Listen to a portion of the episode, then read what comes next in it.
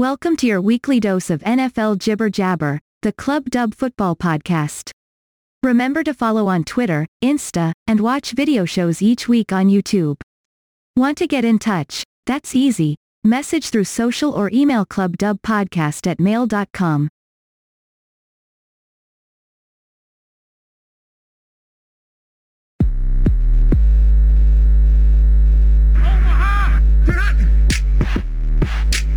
Welcome to the Club Dub Football Podcast. where the only question is Does your team make it into the club? Can he get in? No, he cannot! The guys are ready, so let's hand over to Rob Rose, JB, PB and Aldrin, and get on with the show. Hi, gents. Hi, Rob. Another week of an NFL season has rolled around. We've got a really exciting week to look forward to. Um, no small part based on the fact that we have a triple header for Thursday night football with Thanksgiving quickly. It feels like it's come around so quick this season, but then with 17 weeks, maybe I just need to pace myself a little differently for this NFL year. But anyway, before we get into all the exciting stories and our predictions for the week ahead, let's go around our virtual room and talk about what we thought of the week just gone. And you know where I'm heading first? Aldrin, kick us off. What are your takeaways from the last week in the world of the NFL? I think it was uh, exactly the same as every week in that nobody could predict it. There's a fair few ups and downs in there. Random teams pulling out great performances and then a few stinkers from good teams as well. So yeah, pretty much par for the course this year, I think, isn't it? Par for the course in the bonkers season that has been the NFL. Um, yeah, I mean, the only thing that you can say is the closer we get to the playoffs, I think the more exciting and the more open it makes the playoffs. It does feel like anybody could beat anyone on their day. Um, it's a pity, actually. A couple of teams seem to be getting it together and you wonder if it might be a bit too late. But yeah, a bonkers week in the NFL. Aldrin's takeaway, I, I can only agree, and I think most people would. Um, JB, what were your thoughts on the week just gone? Kind of the same. And to kind of harken back to something that we talked about on Sunday during Red Zone when we were watching the Texans play, we kind of remarked that the Texans felt like an any given Sunday team, as in a team that could roll out and on any given Sunday they could walk away with the win. And it feels like an any given Sunday season. Like I've evolved a thinking past asking every week who's good, although Rob did have to put up with me asking that multiple times again during Red Zone. It, it's so difficult to pin down any team that you, I think now could look and say, yes, they're going into a game and I'm absolutely confident 100% that I can say what the result is going to be.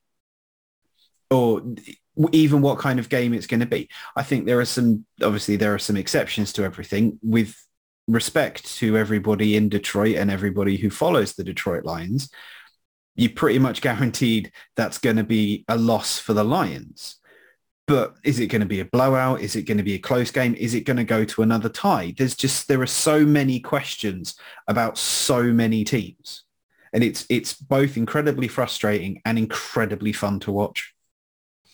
Yeah, my, my little addition to your point, Jamie, is I thought, I know we've had a few of these absolutely nuts weekends where you, you just couldn't pick a score or a winner or, like you say, what type of game you were about to witness but I did think the quality of the game, I thought there was some really entertaining games this weekend. Um, I think primetime games have been pretty good all year, but I think that Chargers Steelers game is again another, I mean, in, in a lot of other seasons, that would be right up there as a real standout. But we've been really spoilt with, um, with the primetime slate so far this season. So I'm with you as well. PB, what are yours? for me, it's just echoing what everyone else has said as well. I think it's an absolutely crazy season. You know, you you can't you can't pick who's going to win, can you? In, in, well, I mean, we struggle to every week, but we have done from the start. But it's uh, you know you've got your two kind of top two seeds, uh, top seed in the NFC, top seed in the AFC, and you think, wow, they're you know blowing people away every week, and then the Packers go and lose to the Vikings on a last second field goal, um, and the Titans from nowhere lose to the Texans, who've looked absolutely horrendous every week since they beat the Jaguars in week one. So it, it you know, it, it's almost like nobody wants that first week bye um, in the playoffs this year. It's, it's absolutely crazy. But one note for me on the weekend, and, and the big thing for me, I think, is with the Bills loss um, to the, oh, where are we? Bills lost Indianapolis Colts. Thank you, Phil. Colts. Sorry, you know, I'm trying to block that from my mind with, with the game coming up this week.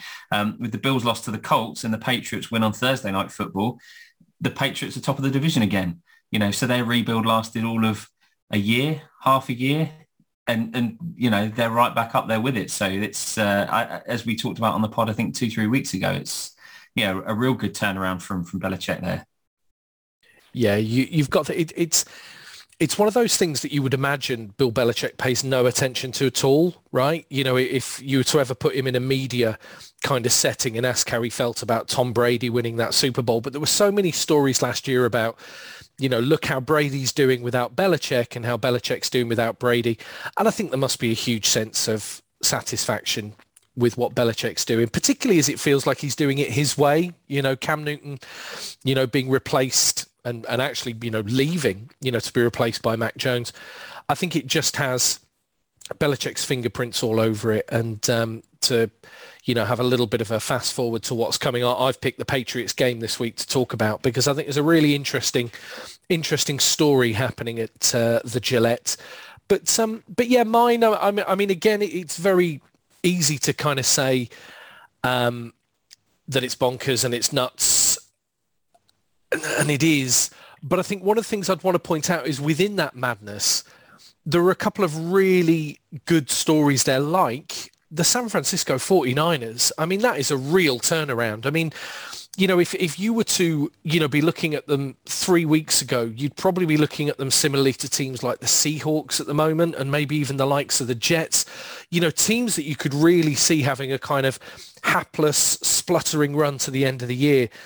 And, and all of a sudden, you know, you beat the Rams, they've got that swagger back and they, they just seem to have found a certain recipe. And, and for as much as there are crazy results, there are also some teams who are very quietly starting to, you know, starting to straighten, you know, uh, things out and, and starting to steady the ship in a way. And I like teams like the 49ers, the Panthers have done it in the last couple of weeks. The Vikings all of a sudden, you know, could just be the type of team that could be a threat in the playoffs. And I think those teams that are, that are starting to, you know, put these small runs together, starting to bounce back, starting to show something is probably the story for me last week. But, um, but yeah, crazily entertaining week.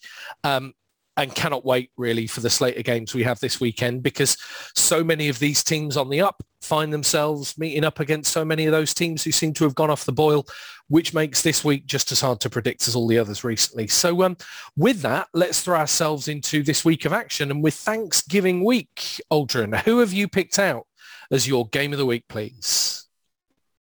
So I've gone for what at the start of the season you might have predicted two strong playoff or Super Bowl contenders being, and I've gone for the Buffalo Bills against the New Orleans Saints. Um, and for me, this is just a really interesting one because, like I said, you probably would have picked these teams earlier on in the year or going into the season as being real contenders. You know, I know that the Saints lost Brees, but ultimately they've got a great coach and you'd expect him to get the most out of whoever was going to be the quarterback. And obviously it turned out to be Winston. But um, and the Bills again, you've got um, Josh Allen coming off what I think we all agreed last year was probably one of the most complete years of a, a quarterback's performance in terms of passing and running and just his all-round game took an absolute leap. But then you find both of these teams, you know, between them over the last three weeks, they've got one win and they're really, they're, I think they're, they're really struggling in, in both offense and defense. Certainly the Bills, I mean, I'm, I'm going to ham it up because it was the Colts that gave them an absolute drubbing. But ultimately they were really off the pace. You know, ultimately the Colts put up 45 points and won really a canter. And that certainly isn't um, the way that Josh Allen's led his team. I think he was uncharacteristically poor.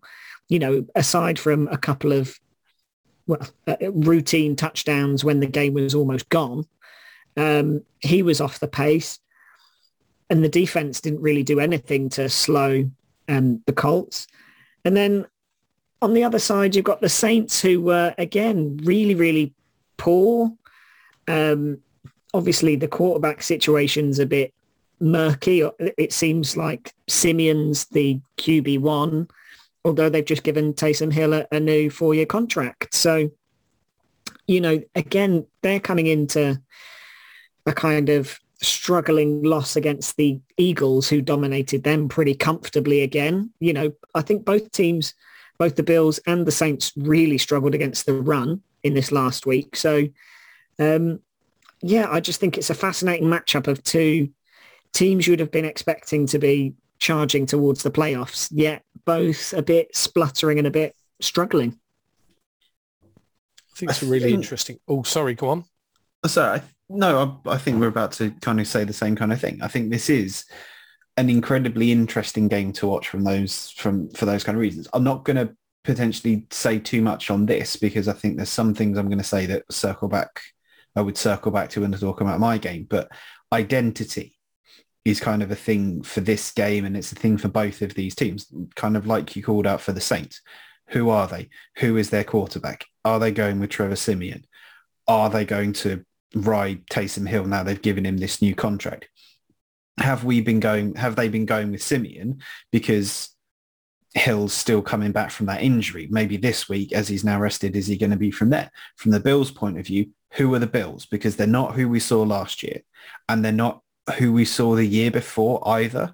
And if we take the year before being the not, not, the bad Bills, but the less good Bills, and this last year was the good Bills. This year is the who are the Bills. So yeah, I think it's a good game to watch. The weird thing for me is so on the one hand you make a really good point aldrin that you know when when you're an nfl franchise and you're playing your third string quarterback admittedly a, a, guy who has had you know a limited experience as a starter in the NFL. But when you're playing your third string quarterback, typically good things don't happen, right? That that is kind of a general rule of thumb. But when you're playing your third string quarterback ahead of your second string guy and a, a, guy that went into this year believing he was competing for the starting job, it does seem strange. I mean, I like how they use Hill. They've kind of used him as a short yard runner. They've obviously used him um, you know, as a kind of creative quarterback, you know, for these kind of trick plays particularly.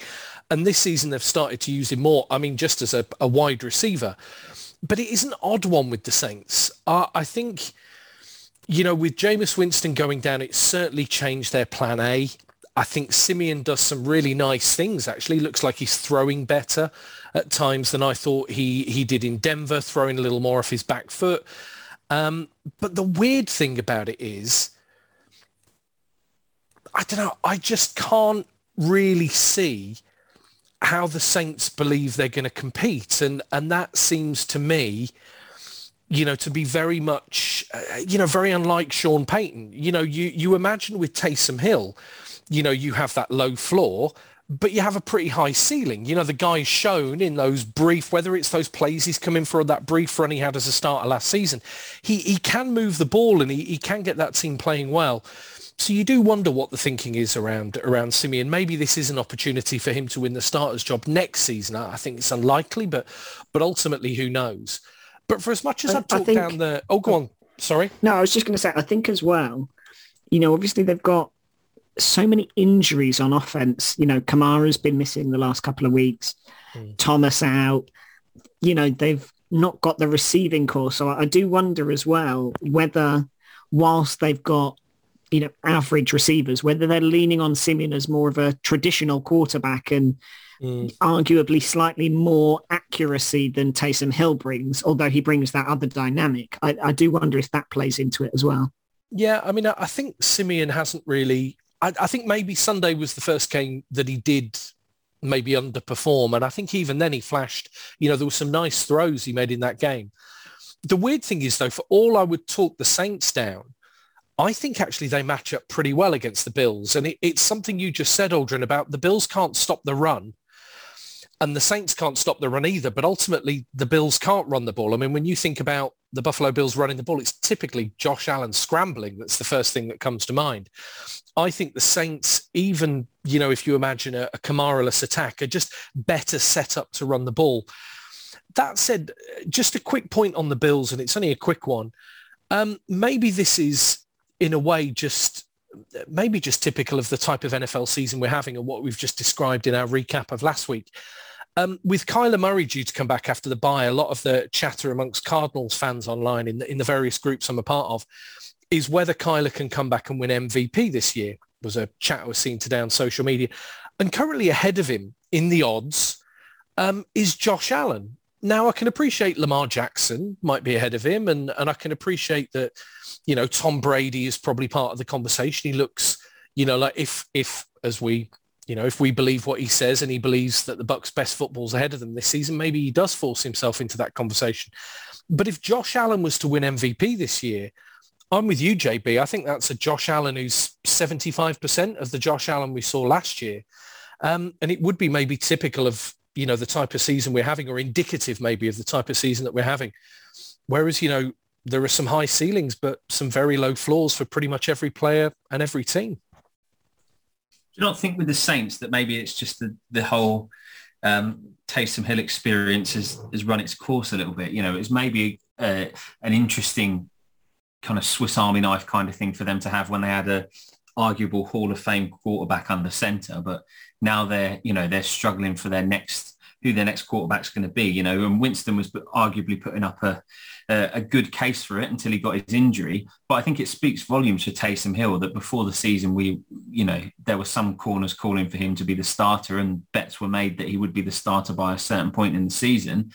But it you know it speaks volumes that they've got their third string in Travis Siemian, who has never really shown anything, rather than giving the ball to Taysom Hill. Now, maybe that is down to to his his kind of recent injury problems. I don't know, but equally um, though, they've doubled down on him. They've just given him a new four year contract, so it's not true. like they think yeah. that experiment's over. Do you know what I mean?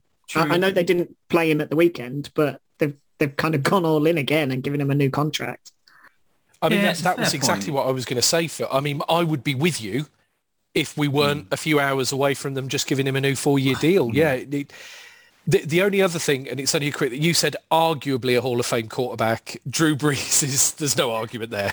he well, is a first ballot Hall of Famer and an absolute bona fide legend of the game. But, but yeah, it is an odd one, isn't it? I, there is something that doesn't make sense, I think, for me looking outside in with the Saints, and it sounds like there is for all of you. And the Taysom Hill point, yeah, I just it's odd, isn't it, to play a third stringer over your second stringer if he's if he's you know healthy enough to play wide receiver.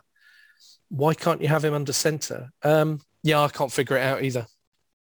With the um with the Bills as well, it's they've been very up and down this season, haven't they? And it's it's a strange one. You know, they're only that they got smashed by a Colts team who are only what three weeks removed from trying to lose as much, you know, trying to throw the game as much as possible against the Titans, you know, with um, Wentz throwing the pick six from his own end zone and all that kind of stuff. And the Colts looked horrible and out of it. And then they've gone on a win streak. And now, you know, we had the, was it last week we had the conversation about them potentially topping the division and we all laughed it off. Well, if the Titans are going to go and lose to the Texans like they did there, who who knows what can happen? And, and obviously five wins out of six. Thank you, Phil. Five wins out of six. and obviously the Colts have got a tough game coming up, but you know who knows where that that leaves the Bills are as much as any team right now. You don't know how good they are. I think we're basing when we think of the Bills, we're basing on how they performed last year um, as being one of those those kind of top two teams in the conference. But actually, it's it's so up and down. They're so inconsistent, and I think part of that is down to the run game. Uh, they've got well, Zach Moss and, and Devin Singletary, and neither of them are really pulling up trees, are they? So. Um, yeah, for me, I, I think I, we've all gone for the Bills in this one, I think, haven't we? I'm not sure, but um, it's yeah. I don't think the Saints have shown enough to to kind of challenge the Bills here, and I think the Bills are going to going to bounce back. So with that, um, I, th- I, think Phil's kind of given the game away slightly, but Aldrin, you know that the next question I'm going to ask you is who and also why for which team are going into Club Dub, please. I'm really tempted to do a Phil and say, after all that, I picked the New Orleans Saints. But no, I, I do think even a 75% performance from Josh Allen is better than whatever the Saints can throw at them. So yeah, I, I do put the Bills into Club Dub this week.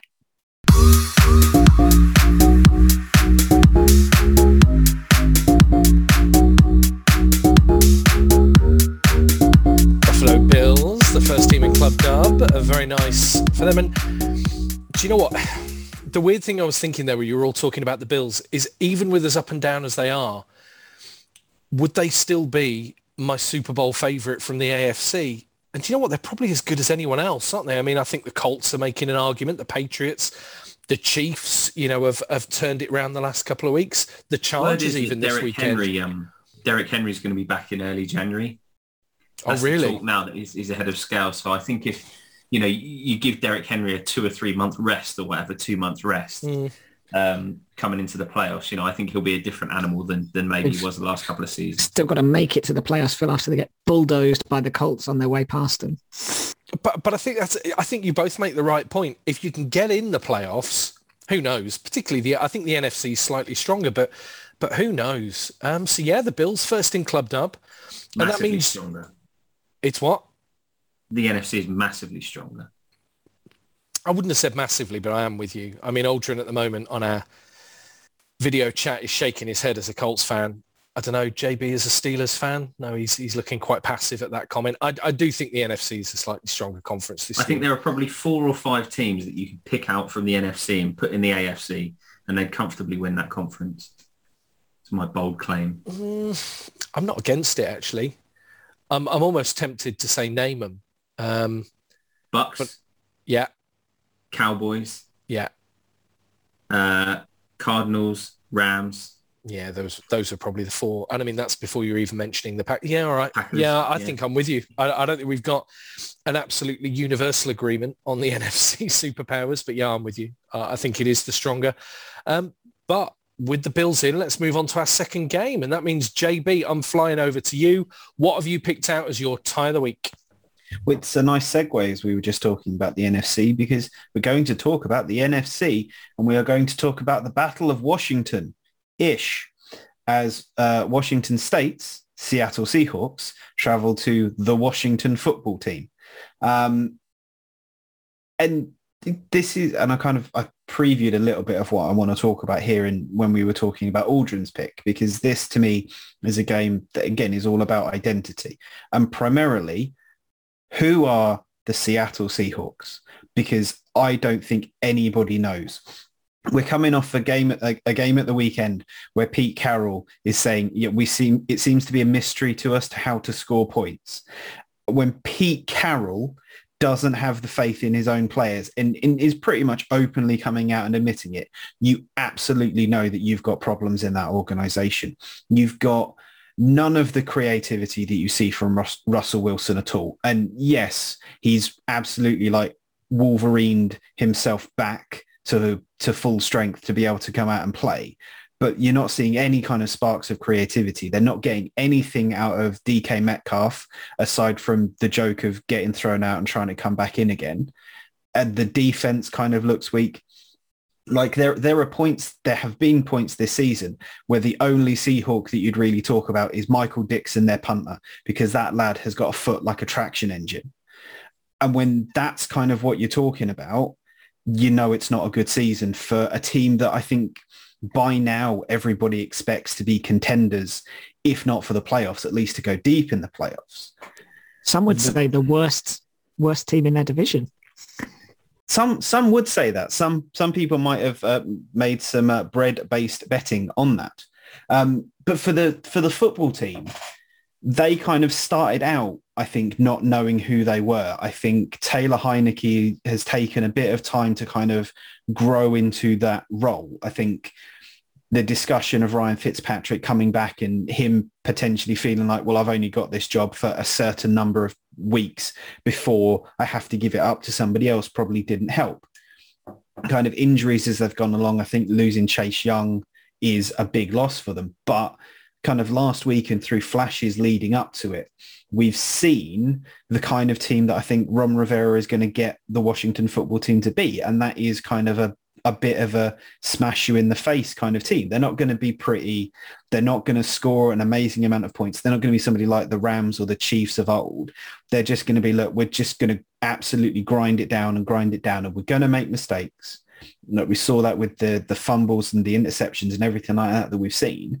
But ultimately, they're like, it doesn't matter because the next series we'll come back out and we're just going to go again and we're going to go again and we're going to go again until eventually we beat you by attrition because we just won't stop. And that's a good description for how the Seahawks used to be. It used to be that kind of just, we're just going to run at you and run at you and run at you until you can't take it anymore. And the Seahawks have lost that. And maybe the football team have found that attitude. Football team don't know when they're beaten, do they? I mean, I mean that's the thing. I mean, I, I don't think Heinicke is is supremely good. I think he's probably in the bottom six or seven NFL starters. Not right now. I appreciate there's a lot of backups and so on in at the moment. But if you if you imagine every quarterback in the league is healthy, I think he's in the bottom third. But kind of every ball he throws, he kind of completely forgets the last. You know, he's the kind of guy who can throw a pick and then comes out guns blazing and you know, slightly better quarterbacks, you know, the Brett Favres of this world, people with slightly more arm talent than Heinicke, you know, made Hall of Fame careers out of that type of attitude and mindset. But yeah, I love watching the Washington football team because they just don't know when they're beaten. But this is, I mean, we're going to talk, uh, you know, about the hot topic later on and about coaches. But I mean, you just said it, JB. Pete Carroll is one of the best of the best. You know, a guy who was, you know, once upon a time they doubted he could do it at NFL level. And then he takes the Seahawks to two back-to-back Super Bowls, winning one of them you know, this is a guy who understands the mechanics of football and you would expect with what he has to work with, they should be better. Um, I would say at the moment on current form, they're what? They're probably a New York Jets. You know, they're, they're at that kind of level for me that if you were to imagine a whole season of performance at this level, they might scrape to one or two wins. And odd that there has been no real pickup in performance since um, Russell Wilson came back in. You know, I, I don't think you can say there's been any real positive sign at all. You wonder if he is fully fit. You, there are serious issues there. And um, yeah, you wonder if Seattle might be thinking of completely blowing this up and starting again. I think for me, sorry, Phil, I know you were just about to jump in. I, I think for me, and I said it right back at the start of the season when Phil and I made that bet um, about the Seahawks being the worst team in their division. But I think the problem with the Seahawks is is that the same old problems persisted from last year. You know, nothing changed. They didn't improve the pass protection. They didn't add more to the running game. They didn't improve on defense. And, and that was kind of my thinking when I came into the season. I saw teams around them improving, making moves to uh, make their teams better. And I didn't see that from the Seahawks. And ultimately, I think they're reaping what they sowed in that regard. You know, Russell Wilson is still, I know he's come back from an injury and he's made that Herculean effort to get back fit again. And whether or not he's fully fit, I don't know, but I still see the same challenges. You know, I still see him running for his life, trying to make everything happen. I see DK Metcalf becoming easier and easier to cover. And that's leading to his frustrations boiling over. You know, I think ultimately, again, the same the same knocks on his abilities as a receiver from college persist. You know, he's a limited route runner. Ultimately, he's got an incredible set of physical attributes that make him brilliant at that, you know, straight line speed and ability to go up and get the ball. But that does make it easier to cover with when you've got better corners and people are shutting him out of games and he's, you know, he's going into those games boiling over and getting frustrated. So I do think the Seahawks are exactly where I expected them to be. Washington, I'm pleasantly surprised. Like you guys said, they don't know when they're beaten. And Heinicke, despite being a bang average quarterback, like you said, just throws himself headfirst into every play and gives them a chance to win. And I think if they get some of their their players back um, fit, I'm trying to think of the receiver that they've basically missed all year. Um, his name escapes me. But you know, they've got a few key, like key wide receivers that they could get back. And I just think McLaurin is such a stud. That guy is an absolutely top tier receiver in an absolutely terrible offensive scheme, really. And, you know, despite um, them not knowing when to quit. But yeah, I think it's a real, it's a tough matchup because that Washington defense is unforgiving. I know even without Chase Young, they are still a, a real menace to offensive fronts. So it, it's going to be another long game for Russell Wilson, I reckon. For me, I don't I don't rate Washington as highly as you guys do. I don't think. Um, you know, this week they beat a Panthers team that I don't think are are really um, are really that good. Like, you know, they had Cam Newton at quarterback, and it was all, almost, you know, you could have easily seen the Panthers winning that game. So I, you know, I don't think you can really point to them being a, a brilliant team based on that. The week before, they beat an awful Buccaneers team, like who played nothing like they have. You know, they were the, the, the yucks of old rather than playing recently. Week before that, they were on bye, and the week before that, they lost to the Broncos. So for me, they're you know they're the opposite of the Bills. If the Bills are a good team that are inconsistent and and you know lose odd the odd game that we don't expect them to, I almost think Washington are the team that um, are not that good and, and win the odd game that, that maybe you don't expect them to. I think they're almost at the other end of the spectrum. I, I agree with you about some of their talent. I think they've been hindered by Gibson being injured um, and not a full strength for a lot of the season. I think they've Curtis Samuel that I could think of. Yeah, Samuel's obviously not played. I think they've been hindered by the quarterback situation. Heinicke seems to, you know, be a, a QB one when he plays the Buccaneers and and you know a QB two any other time that any other team that he plays. Um, I've not, you know, I, have not been massively impressed with him in relief of, of, Fitzpatrick, and I half expected him to go for Newton when he became available, but there we go. Um, so yeah, for me, I, I, I think this, you know, I've gone, I, I'm plumping for the Seahawks in this one because I think, I don't think the Seahawks are going to continue to lose and lose and lose and lose. I think they're still, they have still have enough good playmakers to make it happen you know, Russell Wilson needs to channel Mr. Unlimited rather than, you know, Mr. Oh, struggling with an injury. Um, Let, us catchy. Hello, he did there. Though. I was going to say that just rolls off the tongue. I know. But I think, yeah, they just need to to get their playmakers back playing. You know, DK Metcalf needs to get back in the game. Wilson needs to to to kind of get himself together. I agree with you that they've not fixed their problems. The offensive line, you know, he's still having to run for his life, and, and you're never going to be successful when that's the case. Um, and much like other teams, you know, like we mentioned for the Bills, they have no running game really. You know, they've not got a solid. I think they've, they've suffered ever since they lost Marshawn Lynch, really, um, and they've not really replaced. You know, that was was part of what their threat was built on. They had beast mode at running back. They had an amazing defense, and and maybe you know the defense carried on for a few years, but they've not replaced that running threat really. And I think that puts more pressure on the passing game, and it's it's easier to defend against. So um, yeah, I, I, don't think this is going to be a classic. It might be a high scoring shootout, but I don't think it's going to be by any means a one for the football purists. But yeah, Seahawks for me. See, I think there's a lot of good stuff you guys have pulled out there.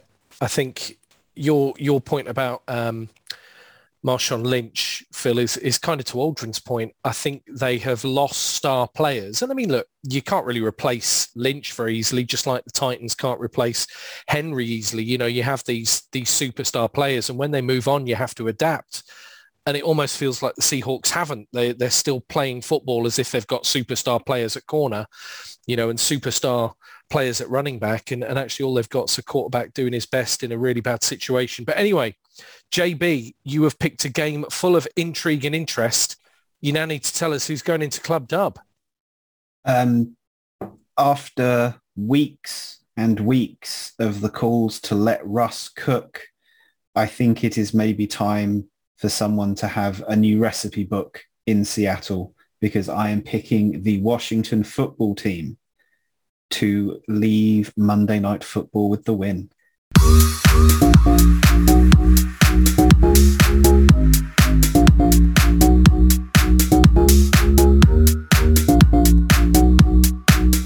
Yeah, with you, Phil. I cannot see the Seahawks doing it. Um, but you know what? I, I, went for the Seahawks, but did you? I, I just can't see the Seahawks doing it. I mean, the one thing I will say though, we t- we keep talking about the bet that that you and Phil have, James.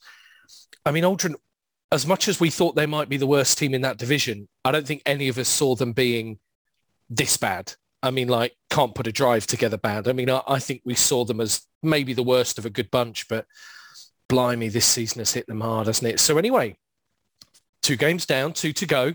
And PB, I'm throwing over to you, sir, for your game of the week. My game of the week, to add a layer of intrigue, is the first time we'll be speaking about um, a game that two of us support either team. So I'm going to go for the Bucks, my Bucks, versus Aldrin's Colts this week. And uh, it's an interesting one because the Colts have obviously been on a bit of a run um, from looking like a team that's going to miss the playoffs to now be really, sorry, six straight is that Aldrin? You, you hold your fingers up. Five out of six, but yeah, I mean, we did smash the Bucks. Five out of six. We're about to. so, um, you know, as a team that, that looked like they were going to miss the playoffs are now well in there for contention and, and potentially even win that division as we kind of touched on last week. And then you've got the Bucks who didn't win a game for three weeks, which is, you know, unusual for them over the last two seasons, albeit they had the bye week. You know, they had two rough losses against the Saints first um, and then the Washington football team afterwards. So I'm a little bit tired today after staying up last night for the glorious return to form and win over the, the New York football giants that's led to Jason Garrett's firing in New York. Um, but for me, this is a, a real contrast of styles, this game. If you look at the, the, the team defense, Bucks are fourth in yards allowed. So they've, they've allowed the fourth least yards um, so far this season. Colts in 19th, albeit Colts have played a game more because they haven't had their bye yet. Um, but I think the, the real twist for this one is when you look at passing and rushing yards. So the Buccaneers have allowed the 17th or are 17th in passing yards. So they're bottom half of the league in terms of passing yards allowed. Colts are seventh. If you flip that round to rush yards, Bucks are first, so they've allowed the fewest rushing yards um, this season. The Colts are 20th. So the Colts have got a strong pass D and a not great rush D, and the, the Bucks have got a strong rush D and not a not a great passing D. So then when you flip that on its on its head in terms of looking at the two offenses, the Bucks are probably strongest in the pass when the Colts have got the better pass D.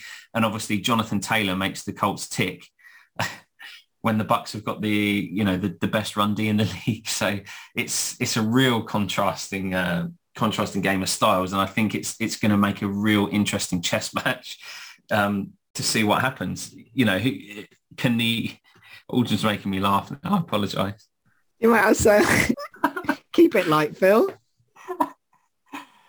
right, composure. Um, yeah, so for me, it's it's whether the the Colts pass the. can. I just laughing because I'm going to say it again.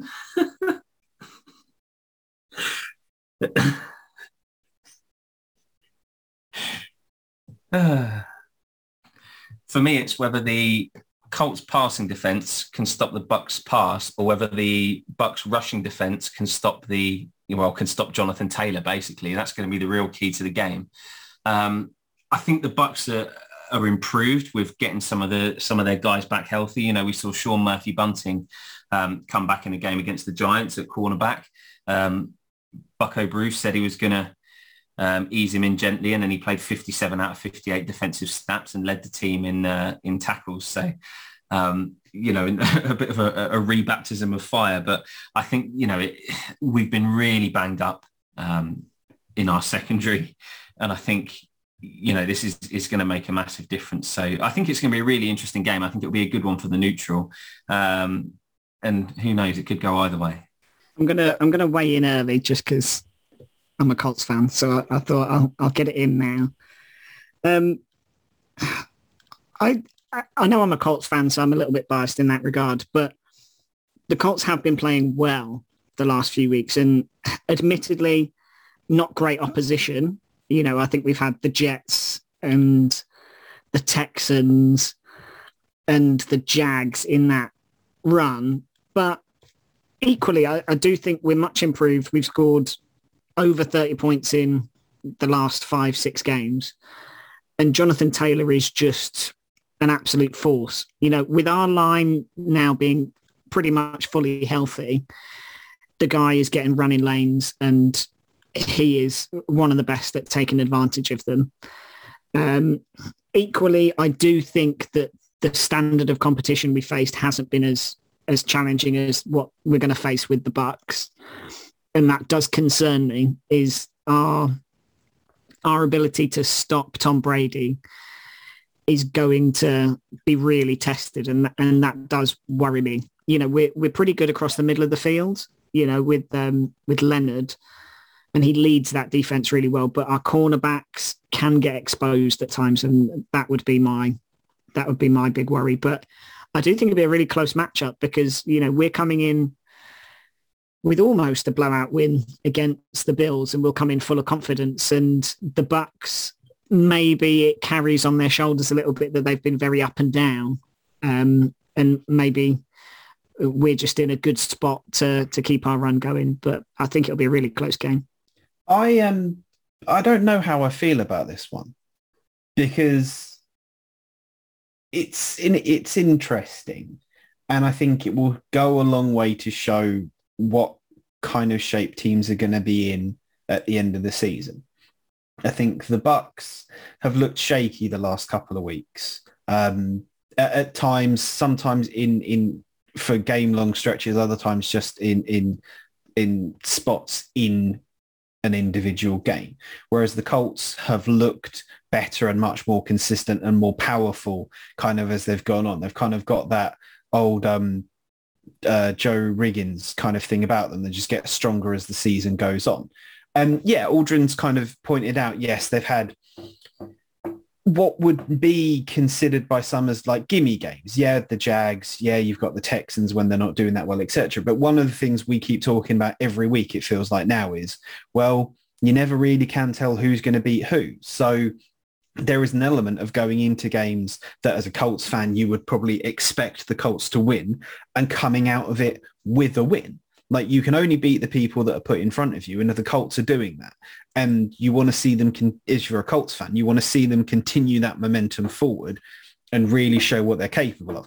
I think sort of saddling up Jonathan Taylor is absolutely the reason why I think that guy is absolutely out of this world at the moment, and they just need to continue to do that. I think it's a little bit of that Tennessee Titans philosophy ride Derrick Henry and wait and see what happens there. So you've got to hope that this run for the Colts doesn't get impacted by the same kinds of things there.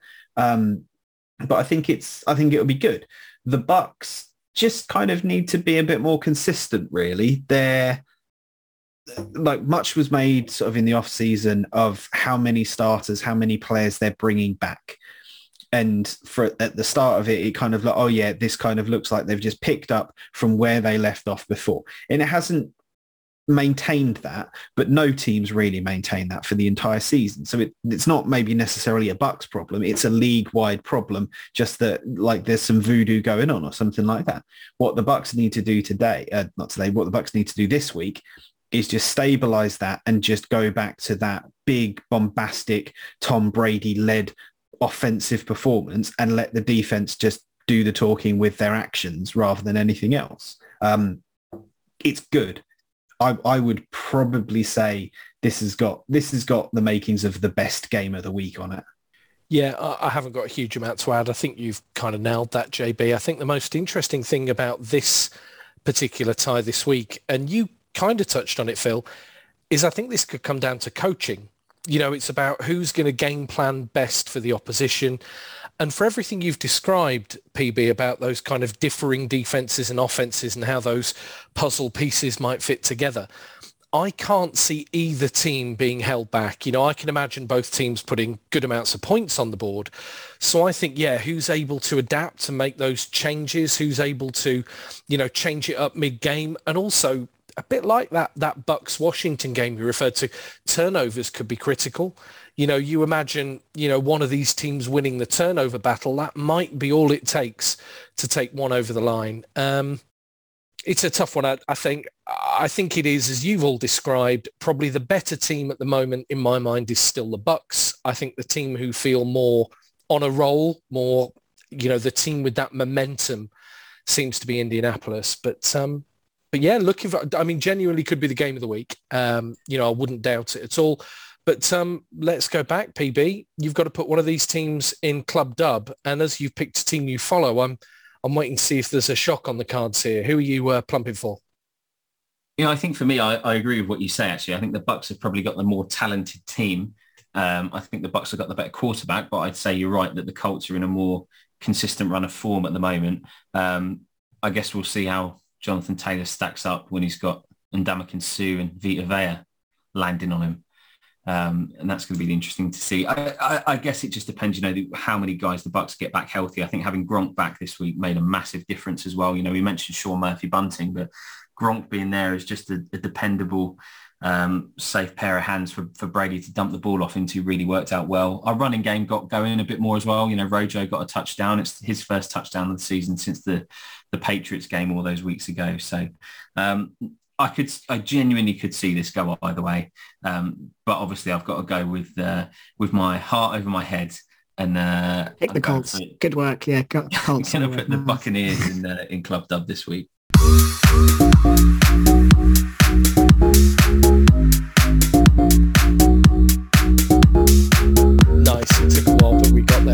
And, also, Phil, I've got to give you credit. You've been flying this week. But when describing Sean Murphy Bunting, as having a rebaptism of fire. I'm having that. I've never heard that phrase before. It, it, it's underused. A rebaptism of fire absolutely has to be a thing. fire, didn't I? I didn't mean a, a rebaptism. I don't think I said a rebaptism. You, you did, and we're having it. I mean, it, it's going to be an award at the end of the year. When, when every other NFL media outlet has their comeback player of the year, we're going to have the rebaptism of fire award. It's going up there with Ian Dowie's bounce back ability. yeah, exactly that. Exactly that. Yeah, it's right up there. So three down, one to go. And to listeners of this podcast, I think I am going to do something that arguably this podcast should have done. And I'm, I'm not blaming any of you here. I think as a collective should have done a while ago. We need to start giving some serious credit to the New England Patriots. Did I not do that literally two, three weeks ago?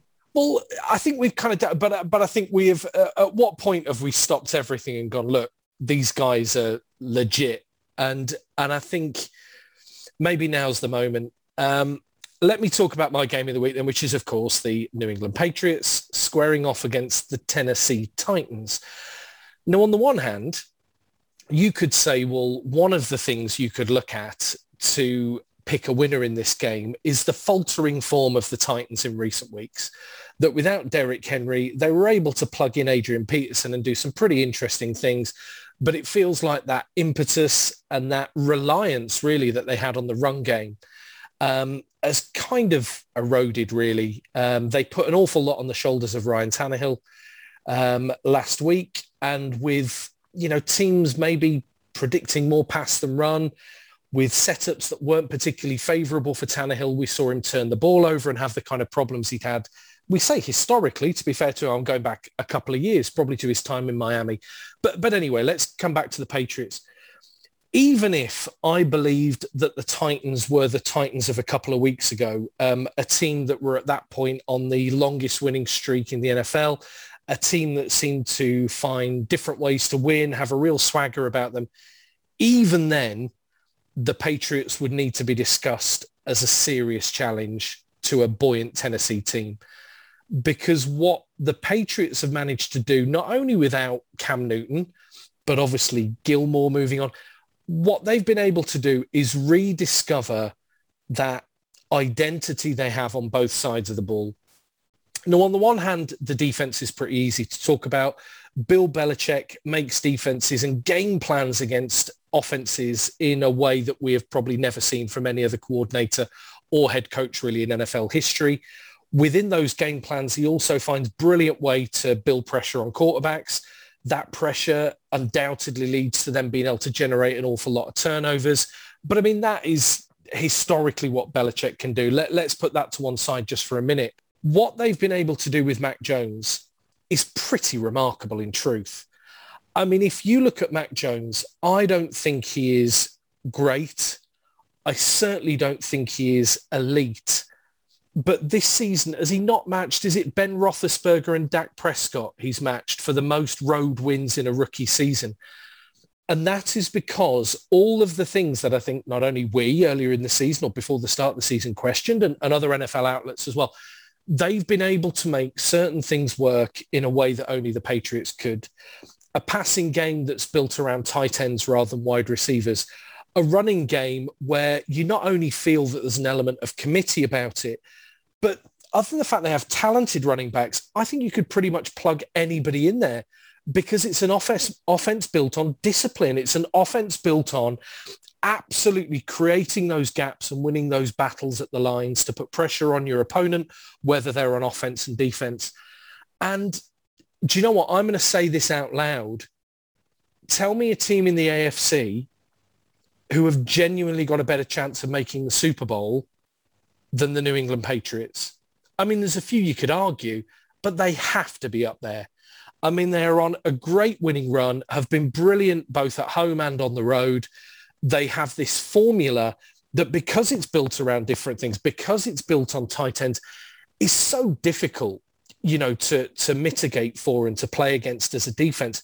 You know, when you've got great tight ends, and as a Cardinals fan, we've, we've struggled against the 49ers and Kittle for, for years the thing about great tight ends is you need somebody with the size of a linebacker, but with the speed of a cornerback to keep them in check.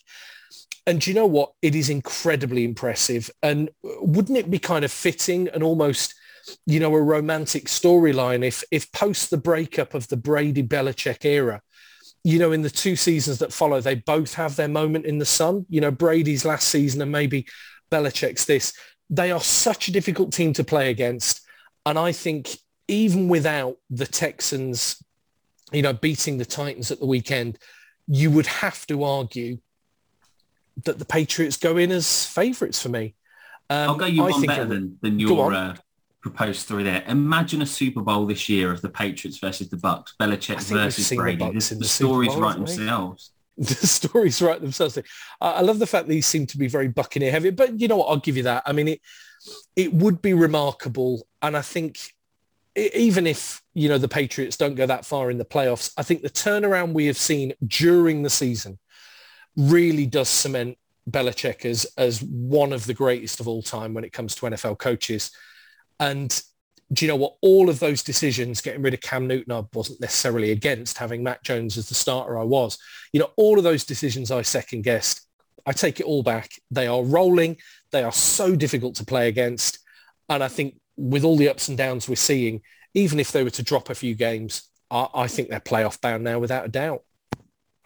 So I find myself in a very awkward position here because there is an answer to your question as to if you if it's not the Patriots, which AFC team at the moment would you see in the Super Bowl? But I don't want either of those teams in the Super Bowl. So I feel quite conflicted in all of this. Um, I haven't really got a lot of analysis or anything for this um, because I kind of think there's there's some great points that you've made in all of here. I'm just kind of just maybe in a position of it was a really good season that we had of of the Patriots not being good enough to get into the playoffs, and we really should have appreciated last year more than we did because Sharks got to swim, Bats got to fly. Patriots are going to be in the uh, playoffs until we die. I kind of do you not. I wouldn't say root for the Patriots now, but do you not feel a little bit like the the hated Patriots are gone, and this is a bit of a new, newer, younger team that oh, you know maybe no. aren't. No, no. I suppose yeah, Mac Jones, you know, putting Brent Burns in the uh, in the ankle lock is probably uh, yeah, probably not, yeah, not really helped their case, is it? It, it it is hard to, to, borrow to borrow an analogy that we use a lot. It is hard to uh, you know not to root for the uh, multimillionaire, mega successful Patriots to to bounce back and, and be the underdogs and, and do it all over again. I mean, for me, I just think the Titans are exactly what I thought they would be without Derrick Henry, and that's bang average. Um, I think if you put the game on Tannehill's shoulders, he's not got it. And I think particularly at the minute, they're, I mean, they are struggling with injury because they've got Julio Jones injured. Who would have thought that after his last three years on the injury list? Um, but so he's out injured. I think AJ Brown came out of the game against the Texans with, I think, multiple injuries. He, had a hand injury and a chest injury that um, might see him questionable for the game. And certainly without him, I don't think they have anything going. You know, there's no real offense without AJ Brown or Derrick Henry in that team. Um, on the other side of it, yeah, I mean, I think the Patriots are, are doing what historically the Patriots have done well, and that's um, kind of taken the next man up policy. Um, and I think that that just runs throughout the team. You know, like you said, Rob, the running backs, you could plug anybody in there. Um, and they would work effectively and they would s- score points. You know, I think they, they had that the other week, didn't they, when um, uh, Damien Harris was out injured and then Rhamondre Stevenson went off for like 150 yards and multiple touchdowns. So, you know, it's, it's not like it's, um, it's contingent on one particular player.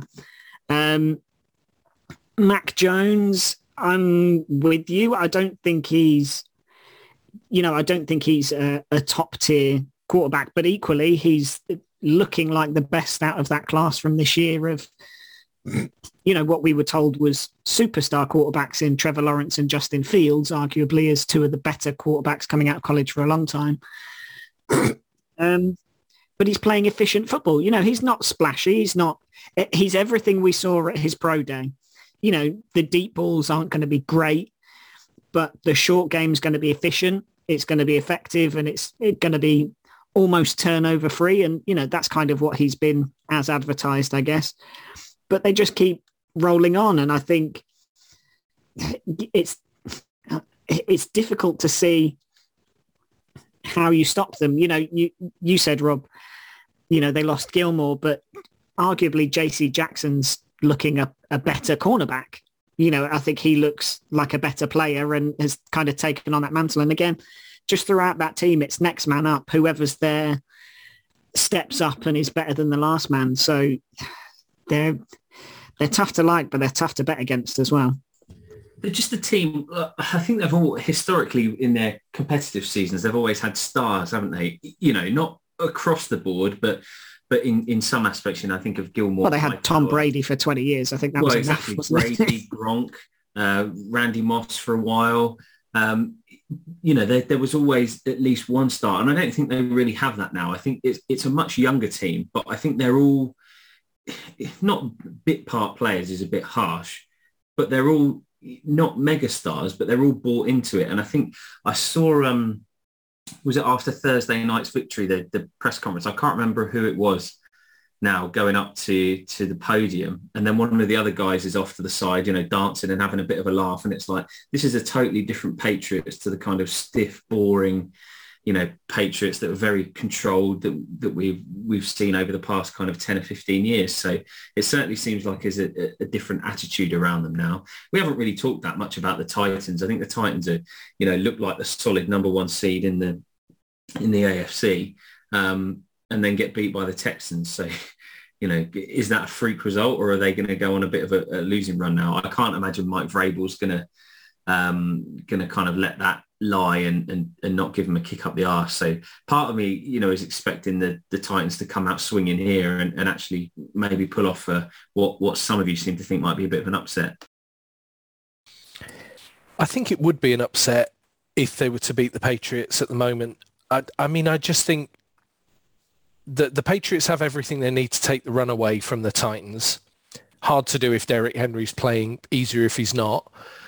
But if they can take the run away, you feel like that defense will turn over the ball. You know, you feel like that defense getting after Ryan Tannehill will turn over the ball. I, I think it'll be close. I think we're talking about two good teams, but I do think the Patriots are the kind of team who can beat good teams even when those opponents are having a good day. I mean, I I think the Patriots great. And also, let's just make the point. We talked earlier about Carroll at the Seahawks not being able to find that formula again with a, a second class or, or generational iteration of that Seahawks team.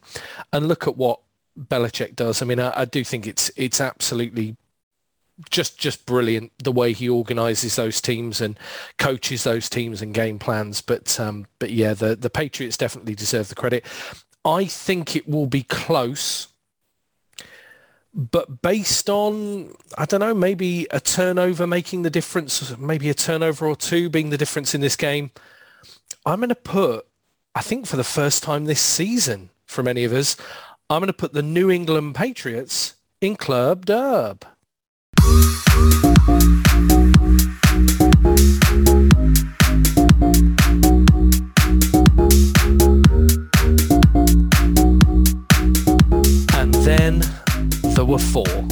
Just like that, our picks for the week are all done, which means it's just left for us four now to go around the room and talk about this week's hot topic. So here are our parameters.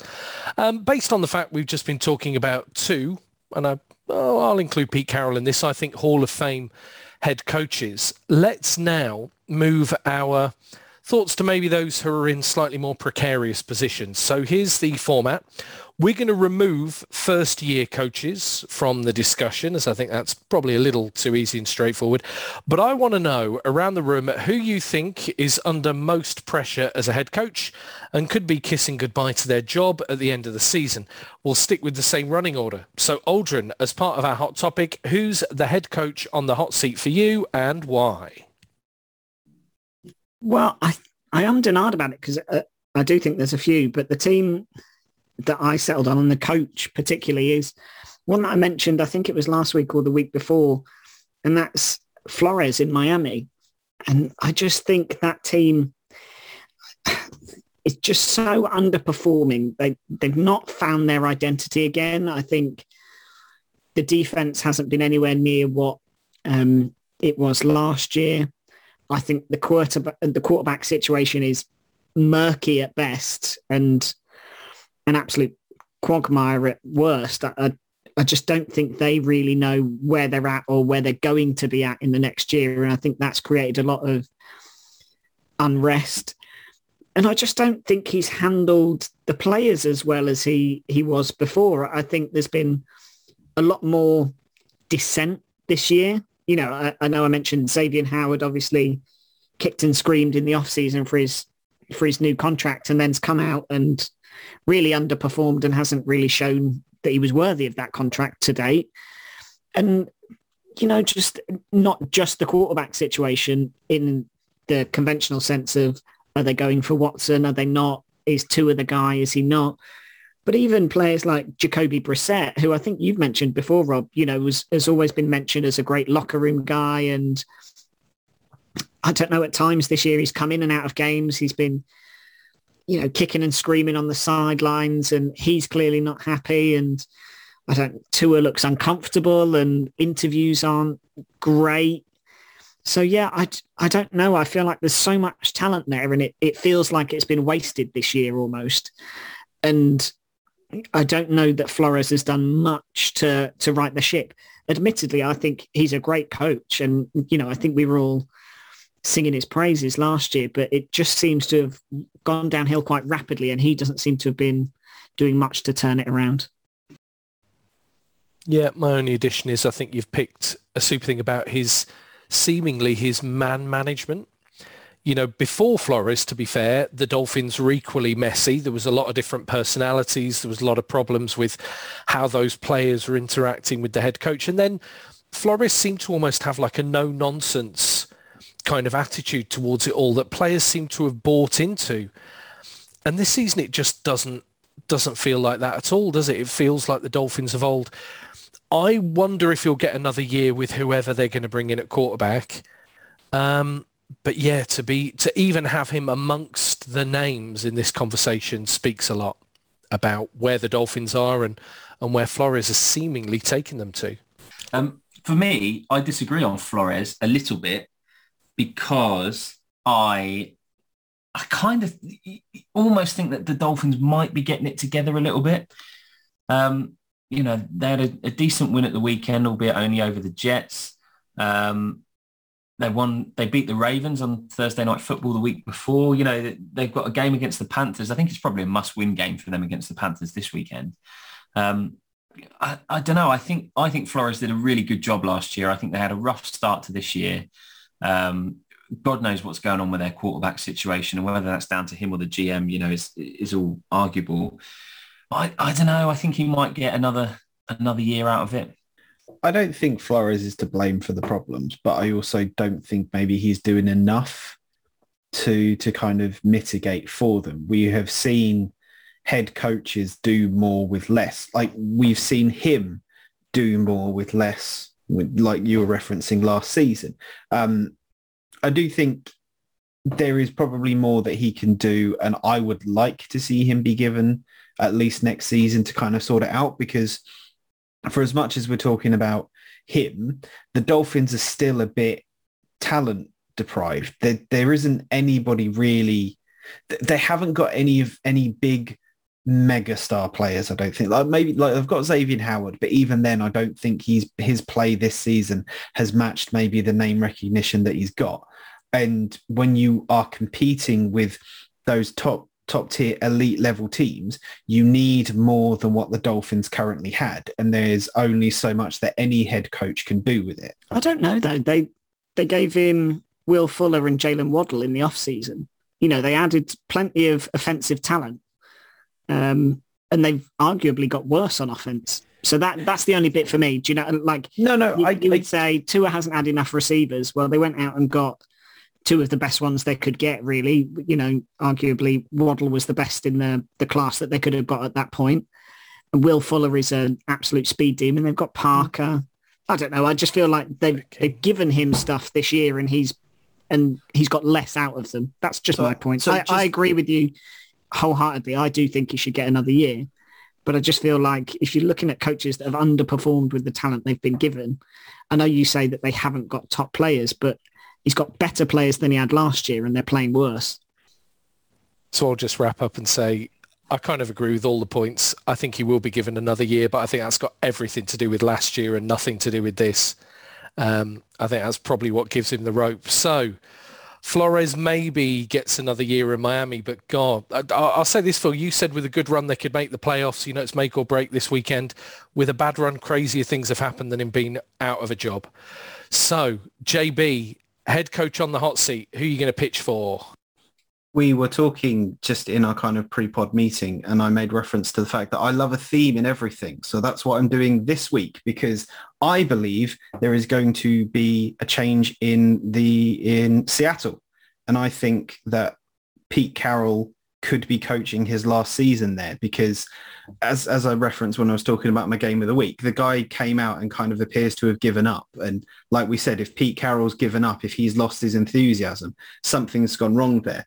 And I would probably even go as far as to say there is a part of me that kind of thinks when the Seahawks line up to take the first snap of regular season football next season, they'll have a new head coach, a new GM and a new quarterback. I think there is the potential there for a complete overhaul of it.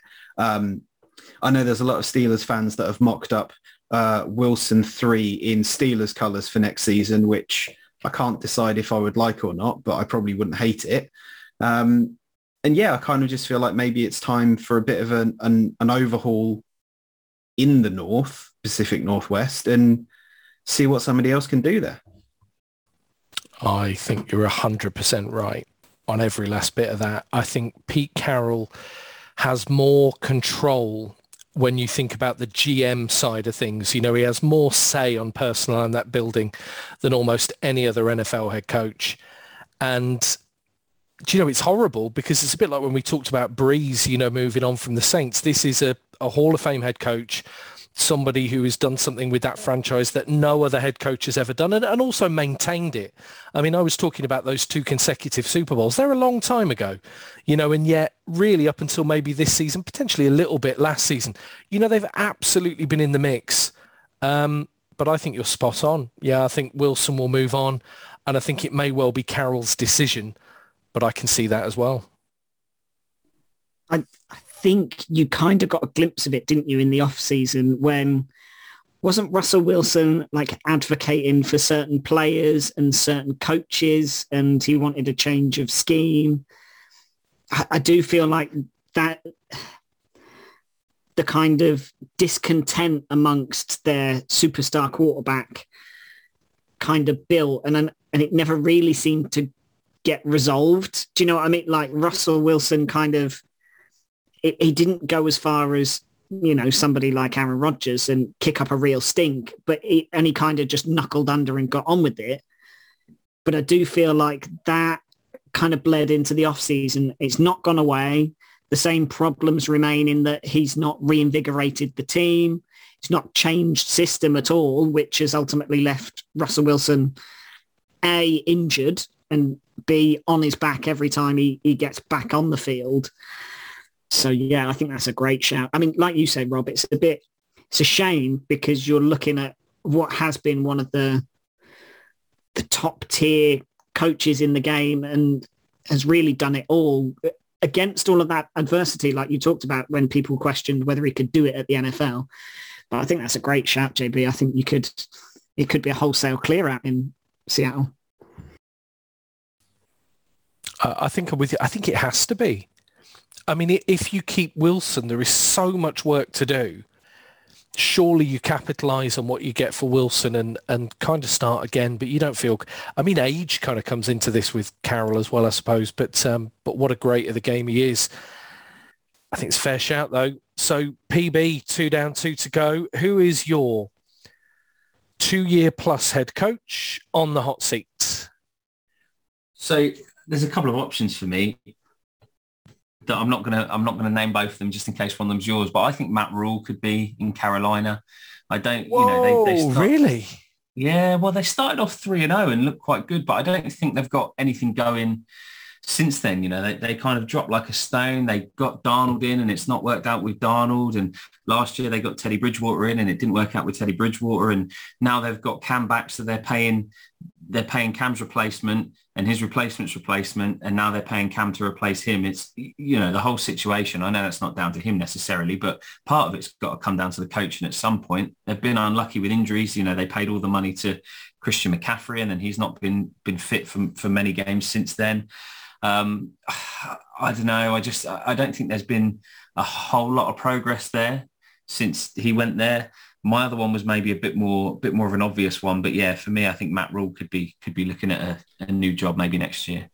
I see. I, I'm gonna. I'm actually. I'm gonna chime in on this one because I think there is a similarity here between what we were talking about with Flores and the Dolphins and what we're seeing with Rhule and the Panthers, and I think it comes, like Phil talked about. I think it comes down to them being unable to solve the quarterback position because Teddy didn't work out last year. Darnold started well, but kind of faltered and then kind of being injured. They've now gone to Cam and Cam looks both good and bad at the same time.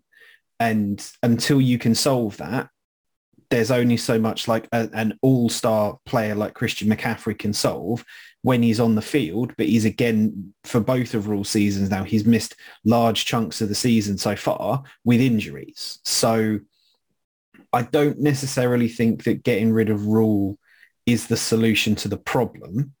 But if you don't think Rhule can assist what the solution to the problem is when they get the quarterback of, of the team that they want in, then maybe it is time to just cut losses and move on. I, I, I like your point. I think the one thing that I would say is that I don't think it's just they haven't solved the quarterback situation. I just don't think they've solved offense. I, I think defense is great, but spends so long on the field that they get worn down. I just don't think anything in that offense really functions very well without McCaffrey.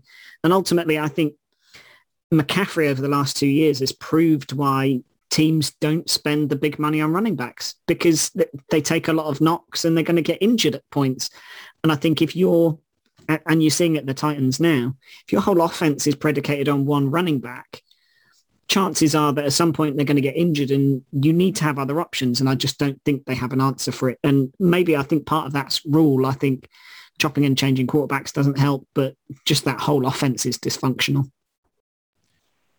Yeah, a minor point on Matt Rhule is I actually really like Matt Rhule as a as a head coach. And when he came into the NFL as a Cardinals fan, I was gutted, you know, because I really thought he was a kind of transformative head coach. Yes, coming from the college game without NFL experience, but a guy who'd really built cultures with each of those kind of college experience he'd had, really created programs that had seen those colleges excel and really seemed to have a long-term plan. Now in the NFL, talk me through that long-term plan. Teddy Bridgewater, one-year quarterback, didn't work out, moved on. Sam Darnold, I mean, you made the point, JB, even if he's healthy, I think they move on. And now you've got in Cam Newton, and he's not a long-term solution at quarterback. Well, you go, where's the long-term plan? They're going to be three years and three quarterbacks, no real improvement. And then the other thing, and we don't know this, but when there was the talk about them trying to get Deshaun Watson, one of the things amongst NFL insiders was that what was potentially on the table to get Deshaun Watson was McCaffrey. Now that doesn't make any sense either. You know, that doesn't scream of long-term planning either when this is a guy you've paid the money on a long-term deal and now you're trying to effectively send away. I think Deshaun Watson improves the Panthers like he improves probably almost every NFL team. But I just think where is this long-term plan and where's the progression? Um, Phil, I had no idea you were going to say Matt Rhule. And my first reaction was never in a million years. I think he'll be given longer, probably a couple of seasons longer, even if it continues to meander as it is. But do you know what you've got me thinking? You know, maybe ownership. And I mean, this is what, not only is he a first-time NFL head coach, he had brand new ownership, didn't he, who bought him in. Maybe they, they will run out of patience. Um, I did think that you were going to mention one of mine. So I had one under backup just in case mine went along the way. And do you know what? One of them I think is almost so obvious that it doesn't need to be talked about at any great length. So let's just say Matt Nagy does not start next season as the head coach of the Chicago Bears, right? I mean, that is, I mean, they could do anything between now and the end of the year. And that is just a tire fire of a situation. I love um, that none of us picked that because it's no, so obvious I mean, it is that we're so all obvious, like, somebody it? else will do it. Somebody else will pick Matt. But let's put Matt Nagy out there. And I'm going to go, actually, and it, it changes today. Surely Joe Judge, right, in, in New York.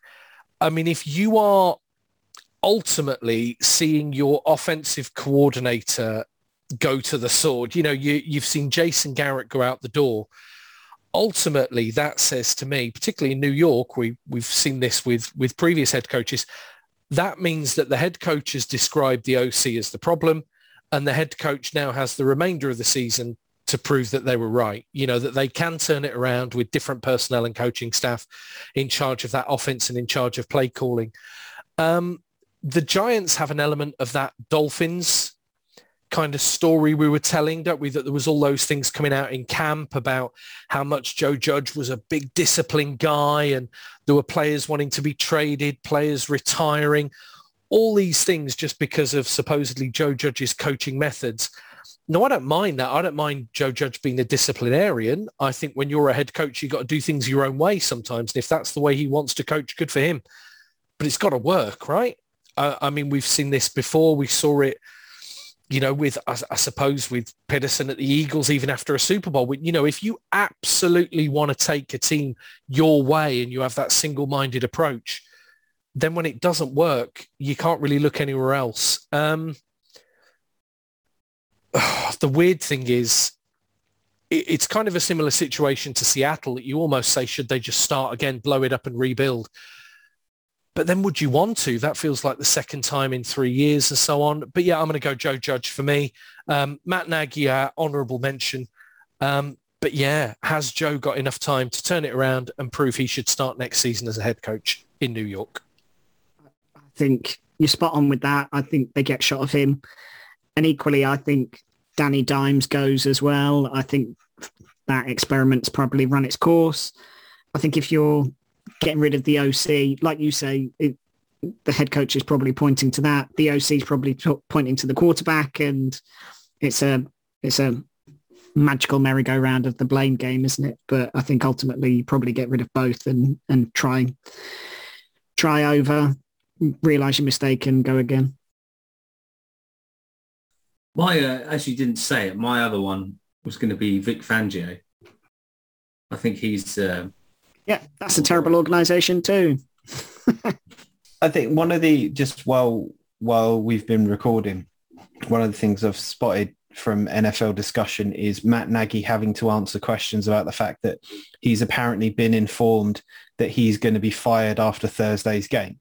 So apparently Matt Nagy might not be on, if he is on the hot seat, he might not be on the hot seat ever. Um, I think Fangio is a good shout as well. I think we have kind of talked about that frequently.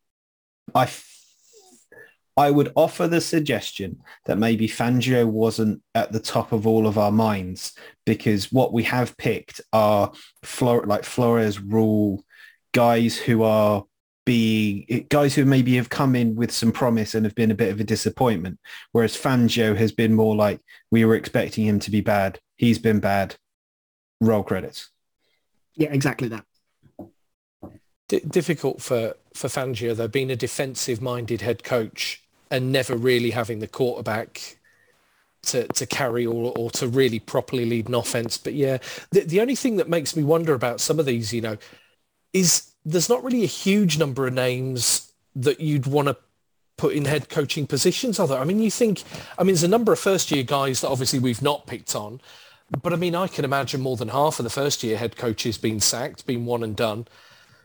I don't know, maybe it's another pod where we pick through the candidates to replace them because I don't think there are as many as NFL ownership would like, really. I mean, you know, you do you pick, you know, from the Chiefs? Do you pick? I don't know. May, maybe this inconsistent season, maybe it'll mean ownership are maybe less trigger happy than they would have been in other years. But there you go, a wonderful conversation to round us out.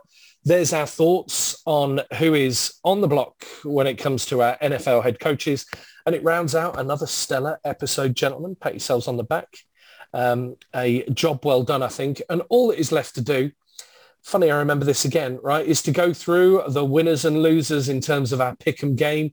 JB, why don't you share the scores with listenership, please? Who won No, last week? no, don't don't think we need to do that. Don't worry about Oh, it. I, I really think we do. Uh, I think we do, and I think I'm almost going to get music now for, for this particular part. Um, how did we do last week, JB? Take us through it. Yes, listeners, you will be aware of from his tone for the fact that for the fourth week, Rob Rose was victorious. Uh, Phil coming in a very close second. Um, the gamble on the Jags last week not paying off, unfortunately, uh, with Aldrin and myself still putting in a respectable eight and six. Um, so on the year, that puts three of us at over 100 correct and one of us not. Sorry, Aldrin. How weird though. I mean, I went from four and 10 the week before to 10 and four this week, and I could very easily be four and 10 again this weekend looking at my picks. But yeah, if you want to see what games we have, what winners, sorry, we've picked for the NFL Slater games across all of the ties this week, follow us on social. You can uh, follow on Twitter or you can find us on Instagram and watch video shows of our pod on YouTube. But gentlemen, a stunning job. Let's catch up again in seven days time. Thanks, Rob.